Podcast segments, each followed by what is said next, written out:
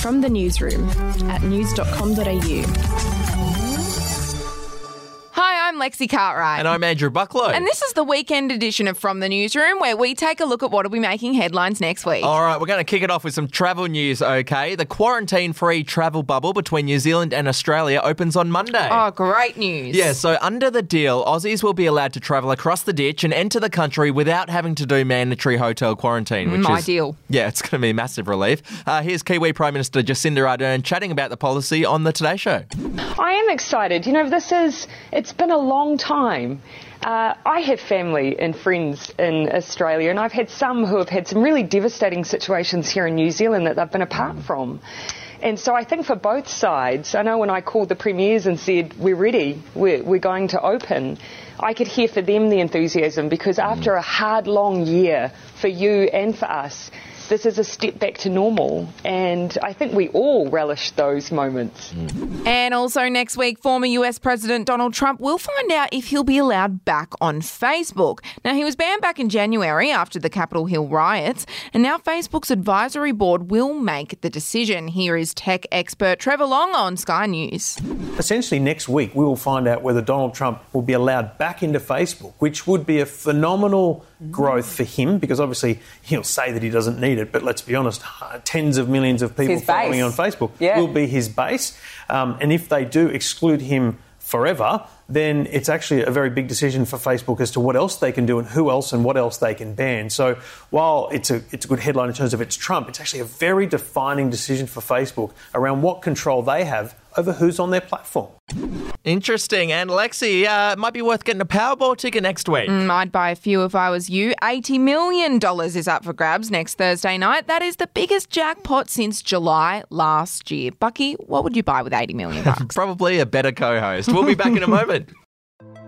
Hey, I'm Felicity Harley and I host Healthyish, where we chat to experts, influencers, and people in the know from around the globe to arm you with the knowledge to make healthier decisions for your mind, body, and soul. I think if we're going to be focusing on health, like sleep is probably the biggest component of oh, that. I, I think sleep is the cornerstone. like choose the harder option because I've never woken up and gone, I regret that run that I went at 4 a.m. I've never done that. Search for Healthyish and Extra Healthyish wherever you get your podcasts.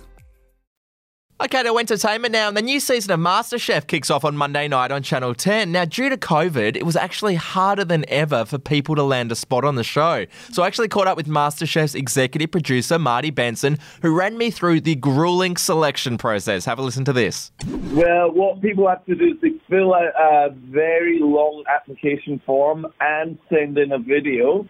And then from that, because we couldn't travel to do a audition tour this year because of COVID, uh, we watched all their videos and then we selected pretty much the best 500 applicants.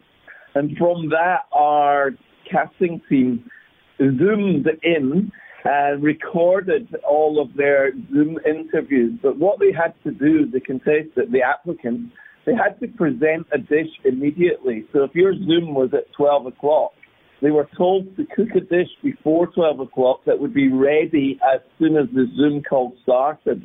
that way, the producer could say, please present your dish as a very first thing. So they would go, here's my chocolate mousse. And then they would say, please talk to me about the process that you've gone through to create this dish. That way we can tell whether people are lying or not, I suppose, whether they really did cook that dish or not. Anyway, from that, we recorded all of these Zoom calls. I was instructed all the producers to make sure they were no longer than 20 minutes each. And I then watched all 500 Zoom calls and collected a top 100 to come to Melbourne to be auditioned. From that, then we basically selected 40 to stay uh, to be um, to be seen by the judges for our episode one judges audition. And just a reminder if you want to win $1,000, just play our daily news quiz at news.com.au forward slash quiz, and that cash could be yours. That's it from the newsroom. We'll be back with another update on Monday morning. Your headlines from news.com.au.